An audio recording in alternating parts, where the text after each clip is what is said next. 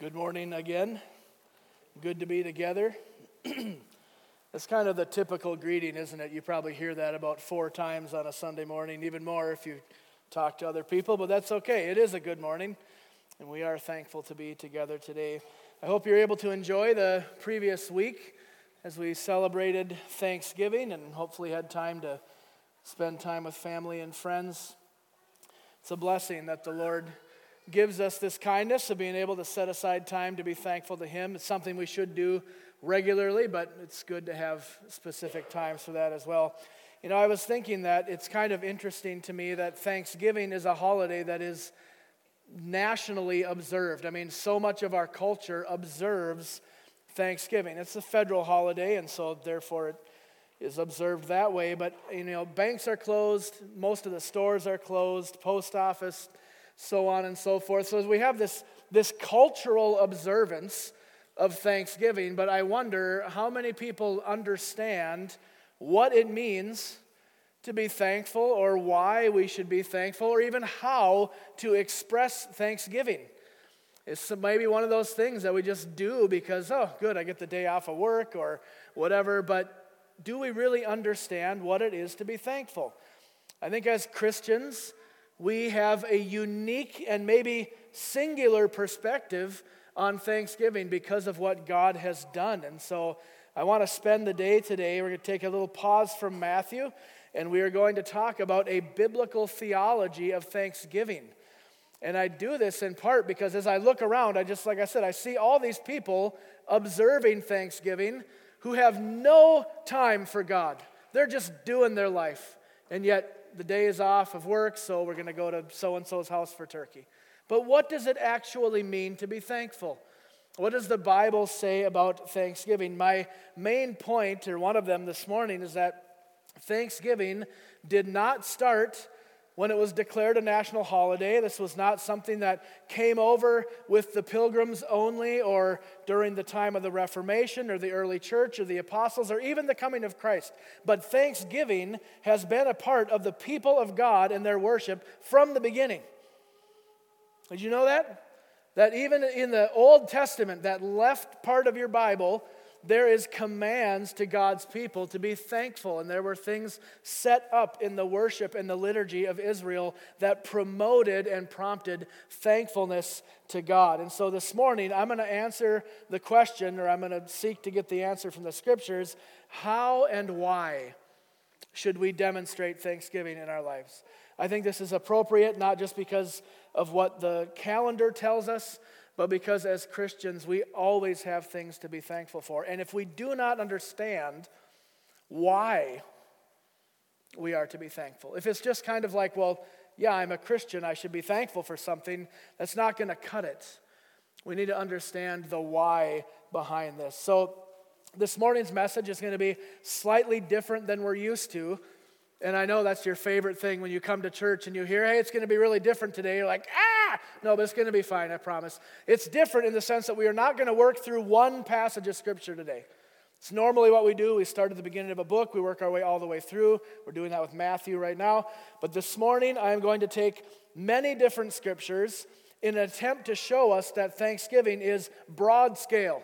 It is all over the Scriptures. And what that is called is a systematic approach to the Bible. So, systematic theology, it's a little lesson here, takes all of the information and the data that the Bible says about a certain subject and compiles it into a system, a way of learning. So, that's what we're doing this morning. So, different, but still helpful. And that's the plan for today. So, before we get into the scriptures, let's pray together and ask for the Lord's help. Would you pray with me?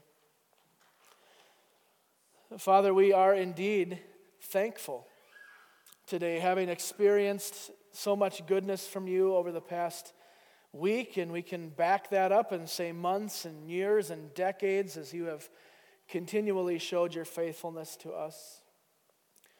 Today, Lord, we do have a desire to learn from your word, to see what you have written down for us, to not only be observers, but participants in what your word is saying as we learn not only why we should be thankful, but how that looks in our lives. And so, God, please come and give us grace. I need grace in the preaching this morning.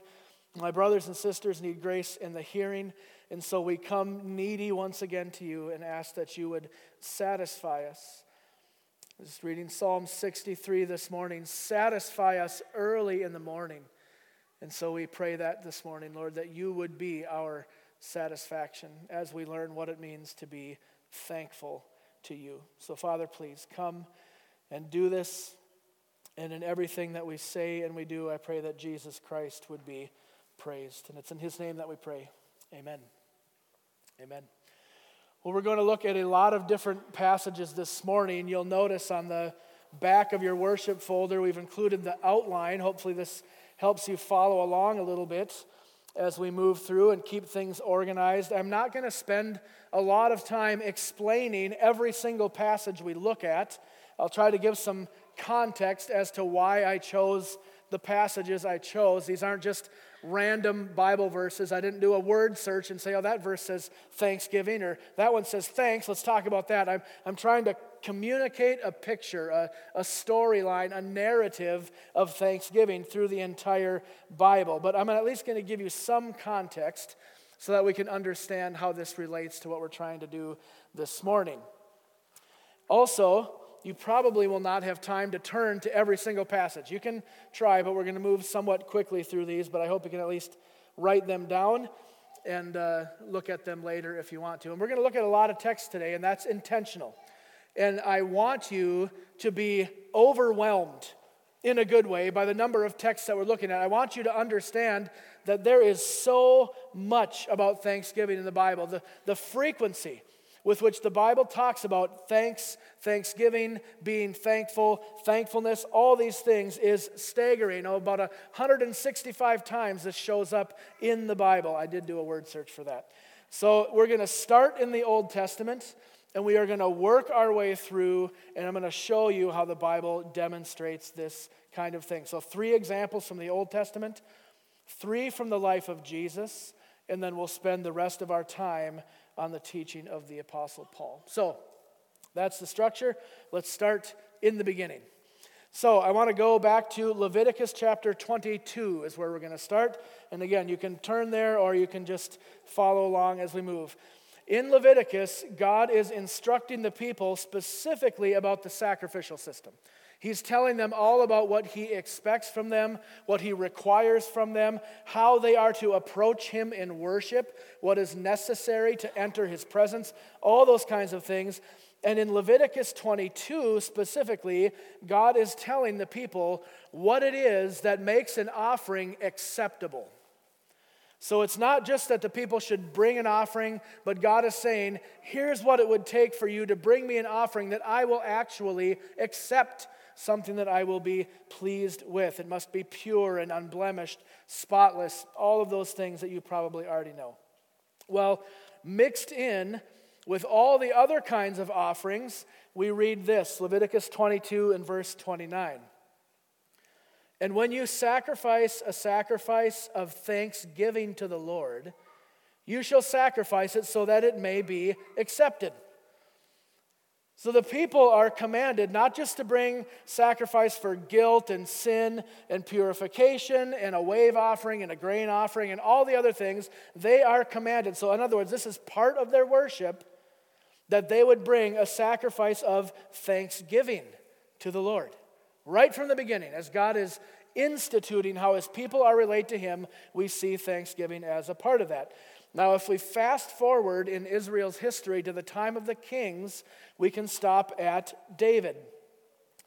First Chronicles chapter 16, David has brought the Ark of the Covenant back to Jerusalem. This is a big deal for the people of God because that is the representation of the presence of God, the Ark of the Covenant. So David brings that back to Jerusalem and he's planning this massive celebration. Big time church service going on here in First Chronicles 16. And so we drop in on this and we see that David is getting everything ready. He's assigning people to do different things at this dedication service. And we read this First Chronicles 16 and verse 4. Then David appointed some of the Levites as ministers before the ark of the Lord to invoke, to thank, and to praise the Lord, the God of hosts. So he's appointing specific people in this worship service to offer thanks to God. That's significant. And then he launches into this song of praise that he sings Oh, give thanks to the Lord and call upon his name, make known his deeds among the peoples. We read that this morning in Isaiah, right? This is the continual theme of God's people. Give thanks to the Lord, call upon his name, and make his deeds known. Now, I'm not going to take time to read the many Psalms of thankfulness as we keep moving through, but over 50 times in the book of Psalms, this theme of thankfulness comes. Now, why is that significant to mention? You say, well, yeah, there's Psalms, of course. Well, what were the Psalms? It was the songbook for Israel. When they gathered together, what were they to do? They were to sing the Psalms and read the Psalms. So that tells us when they're gathered together, a large part of that was thanksgiving, giving thanks to God for all that He had done. The repeated theme there. So we're not going to read any of those. You can read them. I mean, you get just a couple chapters in and you'll be dealing with thankfulness. But I want to go up now to the time of Nehemiah. I want to go up to the book of Nehemiah. So, Ezra and Nehemiah were two of the guys who were in charge of rebuilding Jerusalem after they were deported to Babylon. So, Nebuchadnezzar comes, he takes everybody away as captives. Eventually, Babylon gets overtaken, and the captives are allowed to return to Jerusalem to rebuild it. So, Nehemiah and Ezra start to rebuild the city, but they also start to rebuild the temple. And we saw this in Haggai and Zechariah when we preached through the minor prophets last year. So we see that not only the city gets rebuilt, but the temple is rebuilt under these two men. And when the temple is completed, they start assigning tasks. Okay, it's kind of like when, when we moved into the church, all of a sudden there was a bunch of stuff to do and we needed people to do it, right? In a similar way, the temple's done and there are things to be done as well. And so, among the things that they prioritize are those who would give thanks.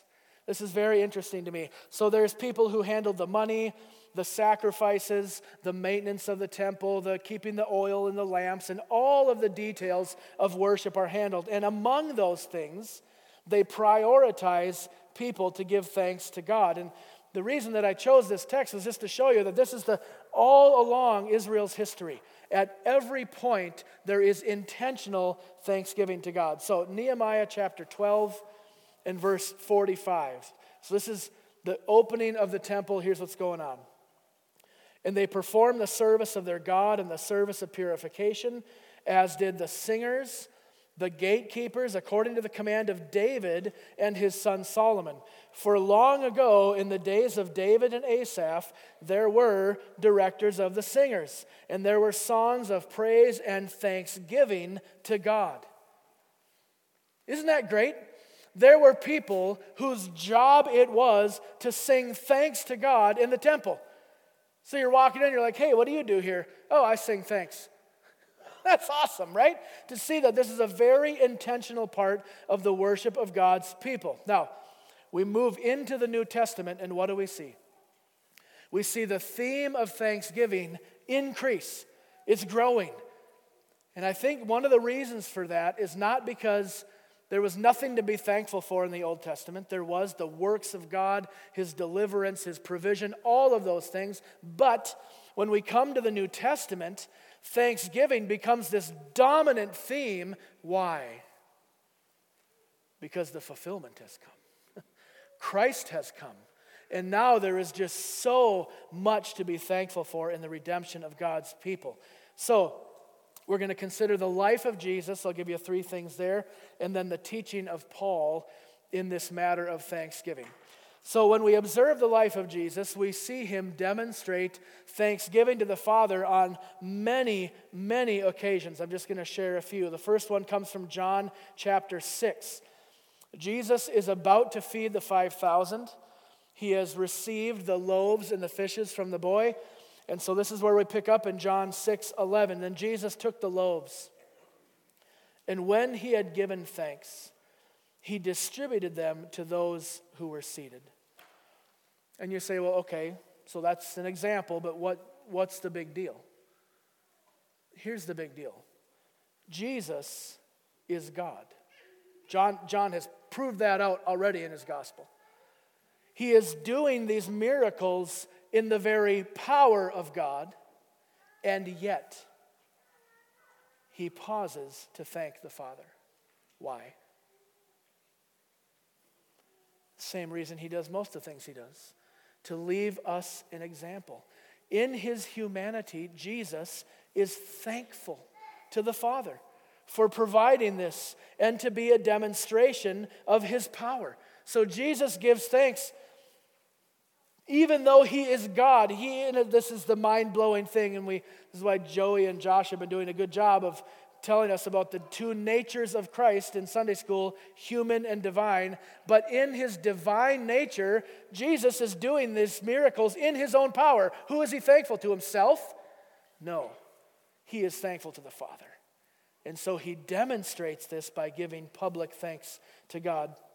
We see another connection between thanksgiving and I'm going to say, I don't know what the right word would be, testimony or evangelism. This is right before Jesus raises Lazarus from the dead. So, John 11 and verse 41, he's standing outside the tomb of Lazarus.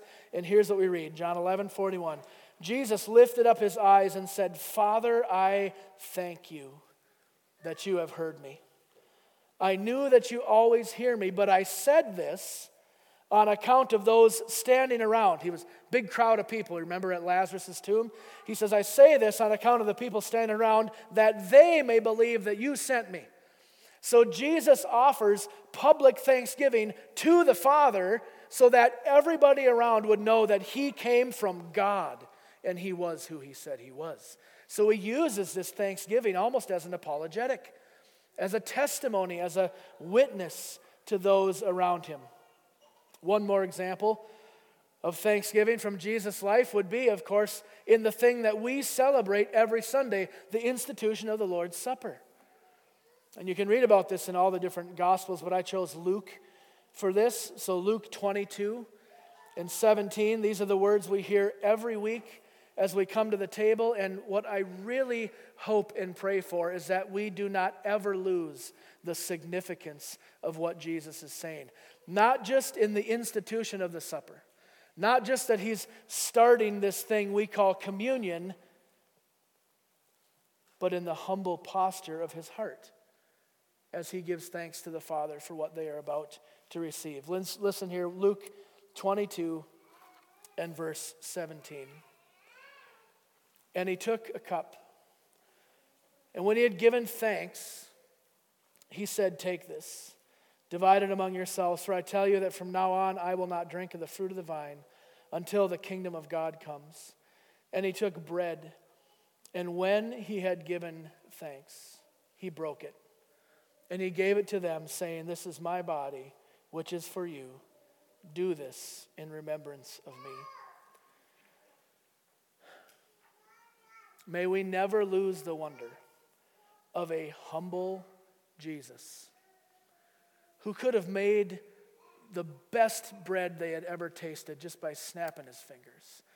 But he takes what is given, he gives thanks to God, and he demonstrates this humble posture of his heart as he institutes something that will last until he comes. Isn't that great? The thankfulness of Jesus is incredible. So, we saw Thanksgiving in Israel's history, Thanksgiving demonstrated in Jesus' life, and last, let's look at Thanksgiving in the writings of the Apostle Paul. And all the texts that we're going to look at come from Paul. That is not to say that none of the other New Testament writers are thankful. Of course, they all are. But thanksgiving seems to be a dominant theme in Paul's writing. And I think this is because the grace of God is a dominant theme in Paul's writing. And Paul understands, as we're going to see in a moment, that thanksgiving is a response to something that has been done, a work or a grace of God.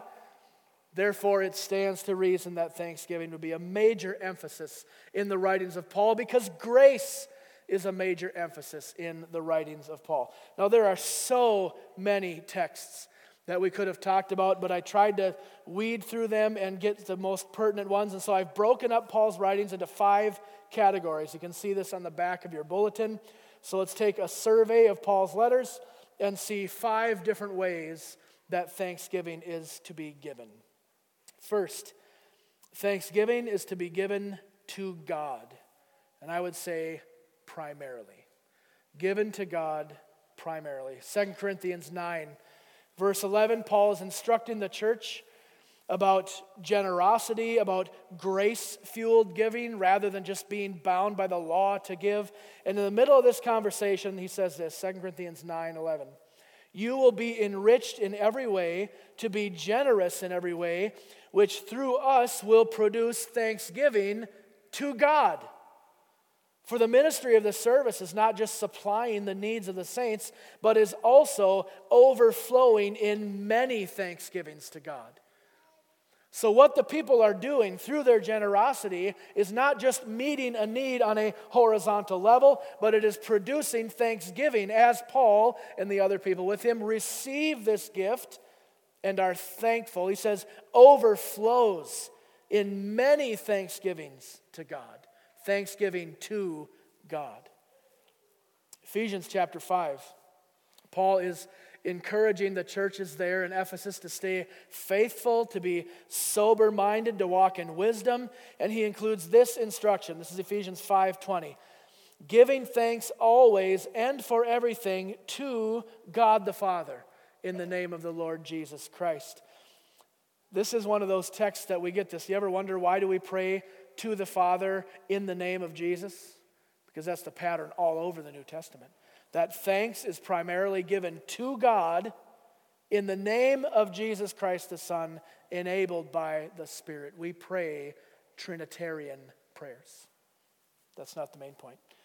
1 Corinthians 15, Paul has just got done talking about the resurrection and all the hope that it brings for the Christian. The end of the chapter, 1556.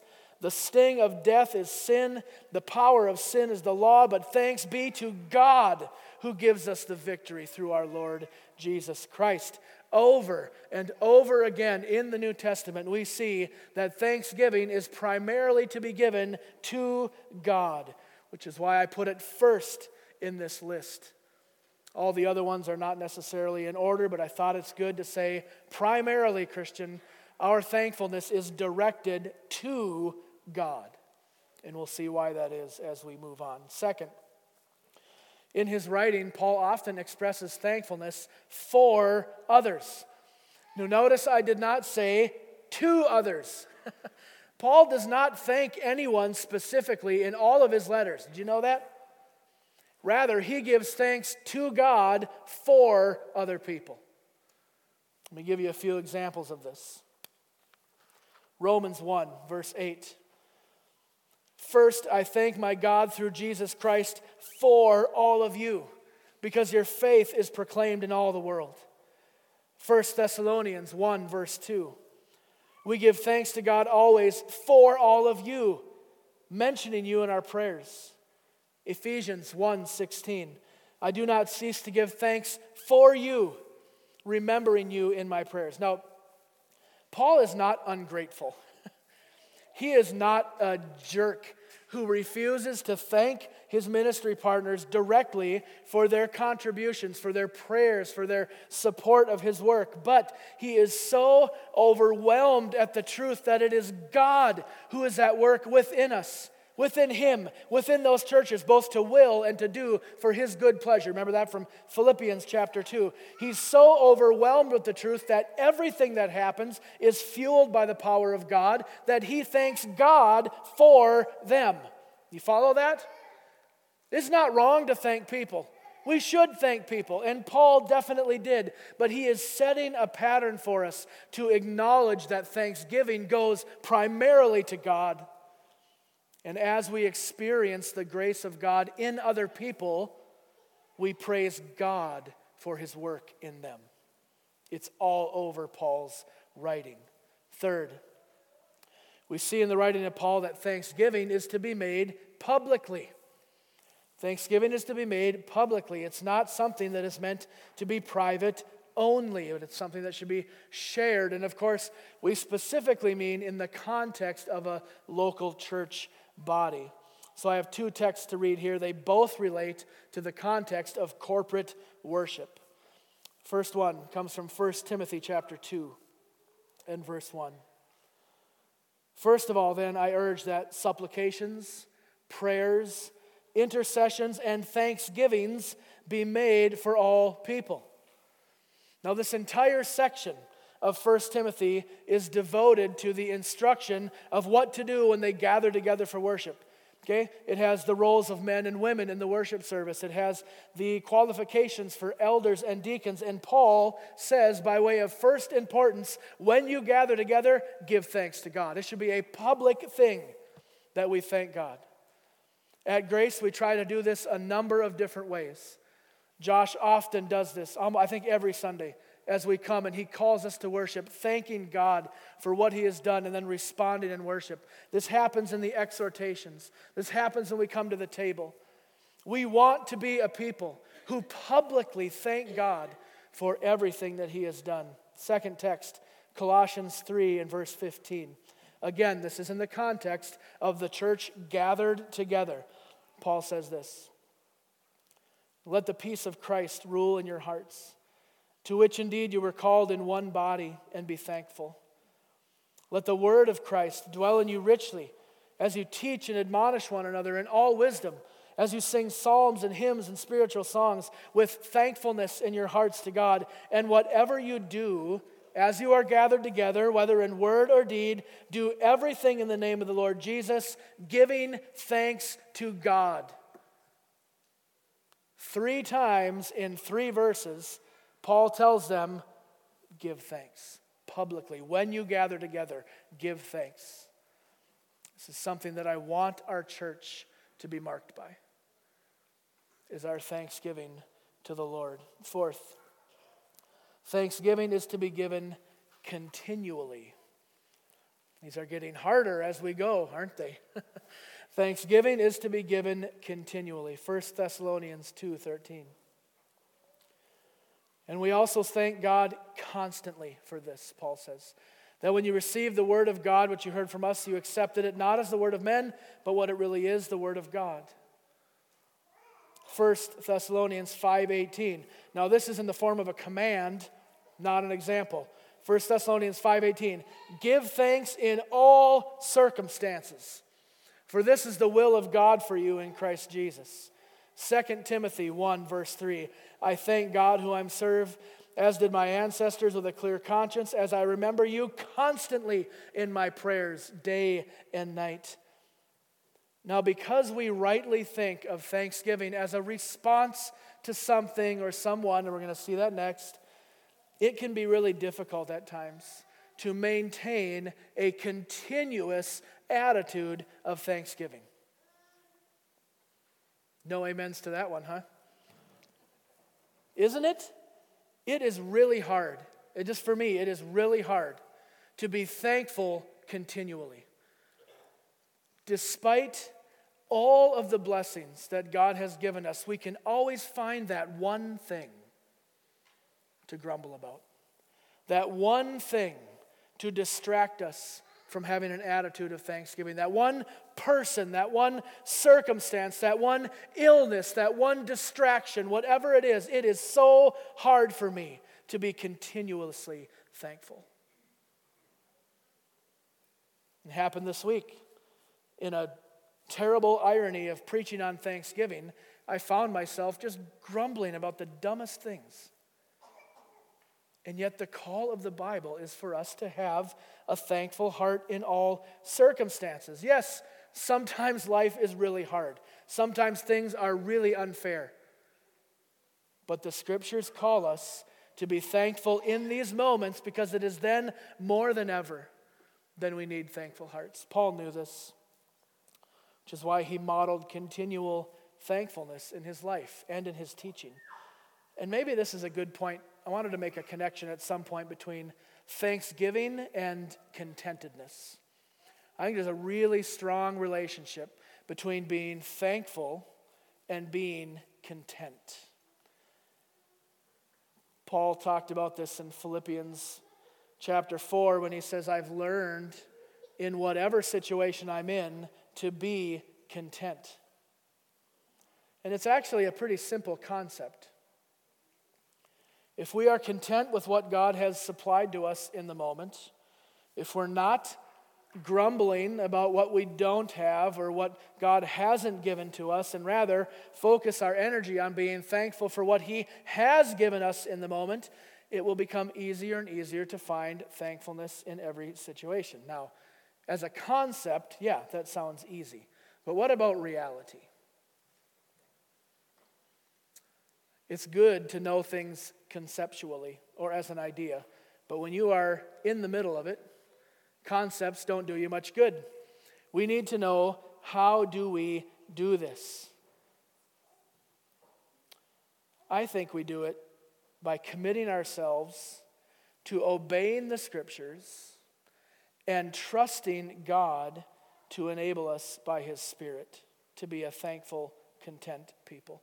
So here's how this works. The Bible tells us what we need to do. We just read it in 1 Thessalonians 5 8, give thanks in all circumstances. How in the world can you do that? Well, you can't. And I can't unless the Spirit of God motivates you to be a contented, thankful person.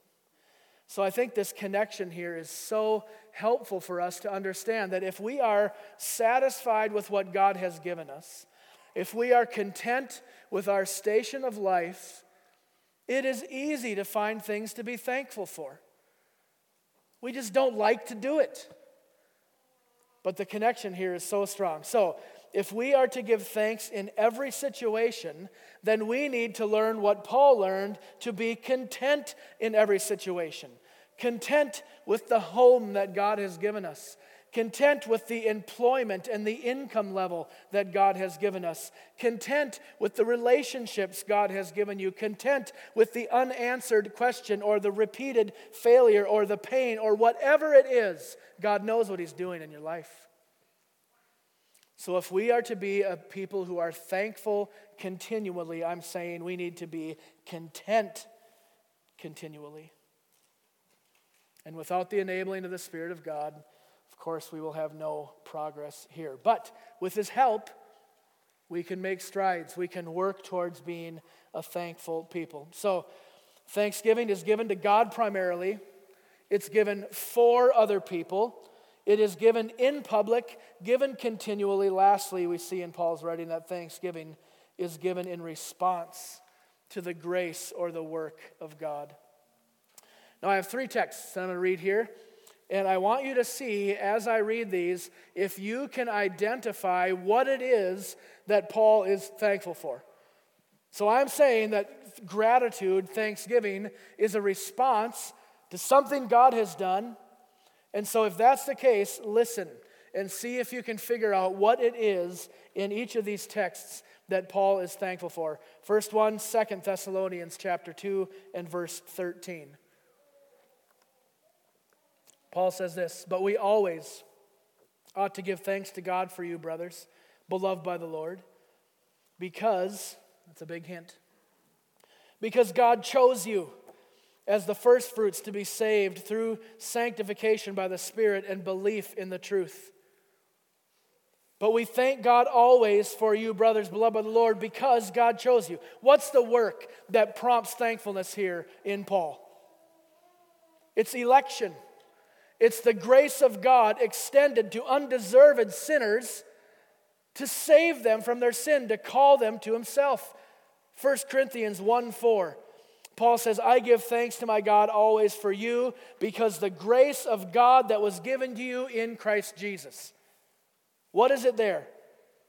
Thanksgiving is given to God because he extended grace to the Corinthians and saved them.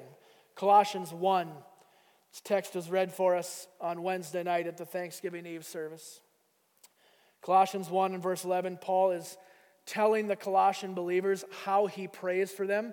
And we jump into the middle of his prayer here in verse 11 when he asks that they might be strengthened with all power according to God's glorious might for all endurance and patience with joy. Verse 12, giving thanks to the Father who has qualified you to share in the inheritance of saints of light. He has delivered us from the domain of darkness, transferred us into the kingdom of his beloved Son, in whom we have redemption, the forgiveness of sins. Are you noticing the pattern here? What is it in each of these texts that prompts Paul's thankfulness? It is the grace of God extended in salvation. Every time. Colossians, he just says it giving thanks to the Father who has, what does he say, qualified us, rescued us from sin, transferred us into the kingdom of light, and given us redemption, which he calls the forgiveness of sins.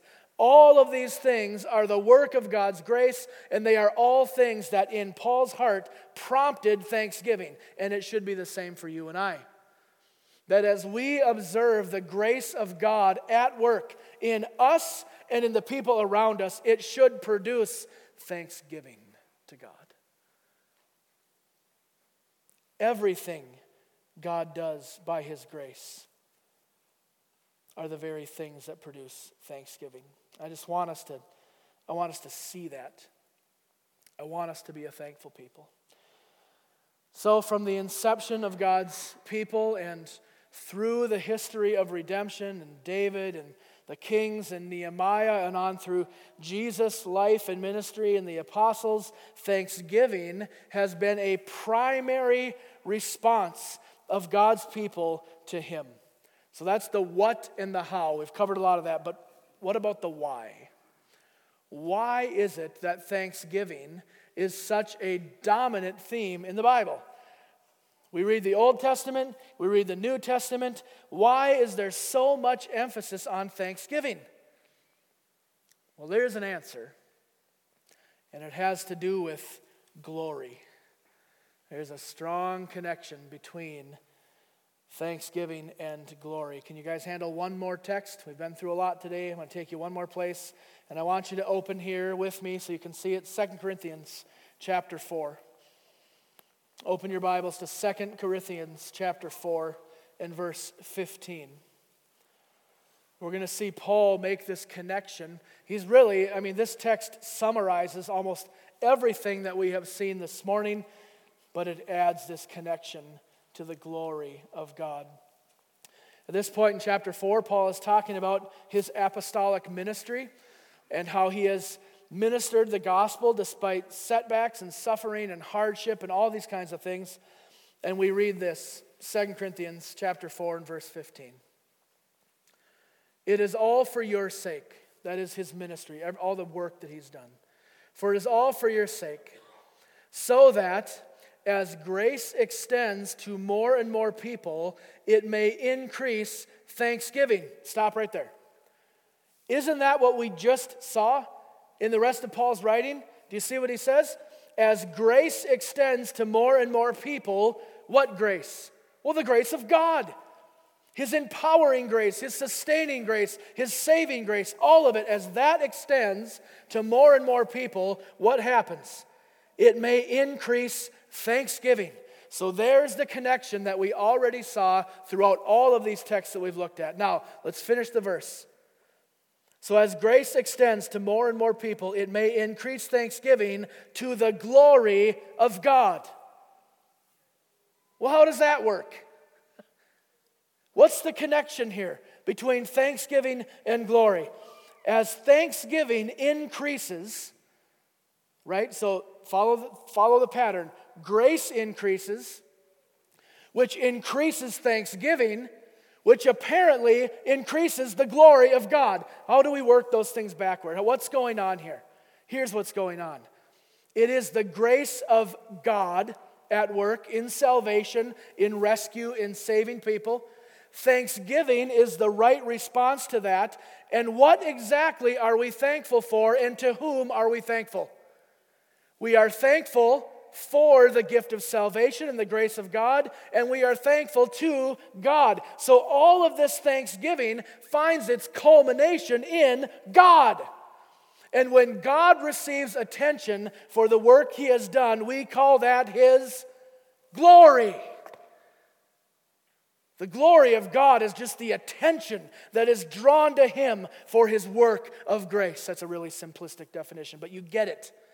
So, Paul is making this connection for us here that when God extends grace and people respond in thanksgiving, it glorifies God because it magnifies the grace of God, which is exactly what He is at. Everything that God does in the universe is done for the purpose of exposing or magnifying or declaring His own glory. And when His people, you and I, when we are thankful to God for what He has done, it pleases Him, it glorifies Him. Therefore, I can say the why of thanksgiving is the glory of God. Because that's what Paul says in 2 Corinthians 4. So, do you know what this means for us? You know what the application here is? The glory of God in some way is at stake in our thanksgiving. That's a weight to bear. Do you know that? That if we are a grumbling, ungrateful people, God gets no glory from that. Every situation of your life, you have one of two choices. You can either magnify the glory of God, you can draw attention to the work that He has done and glorify Him in a heart of thankfulness and gratitude, or you can grumble, complain, be dissatisfied, and draw attention to what a turd you are being in that moment. And it is the natural inclination of all of our hearts to be selfish, to throw a pity party. I want everybody around me to know how unhappy I am. That is so contrary to what the Bible calls us to. And I failed at it this week. And I bet you did too. This is why I say, unless the Spirit of God motivates our obedience in this area, we have no hope. But thanks be to God. He has given us His Spirit. He has given us His Word. He has given us instruction for how to transform the crummy situations of our life into opportunities to give Him thanks and therefore glorify Him. Brothers and sisters, may this be the kind of church that is a thanksgiving church. And in the process, may we glorify the Lord for everything that He has done. Let's pray. Oh God, we fall so short of this. And Paul said in Romans 3, we've all sinned and fallen short of your glory, and that's true, but we fall through and fall short at, at every turn, at every opportunity. We, we hate to admit that our flesh is as strong as it still is. But God, I pray that through messages like this, through our time in the Word, as we interact with one another, that we would come to understand that it is our, not just our duty, but it is our delight to give back to you the thanksgiving that you are so worthy of. And I, I just thank you for this Second Corinthians text that tells us that as grace abounds to more and more people, thanksgiving will also increase, and that is to the glory of God. So, Father, come and by your Spirit help us to be a thankful people, not just on the fourth Thursday of November, but as we live our lives before you, would you give us the power and the strength to be obedient in this area of thankfulness? So, God, we ask for your help, and would you be pleased to make us a thankful people? And I pray this in Jesus' name. Amen.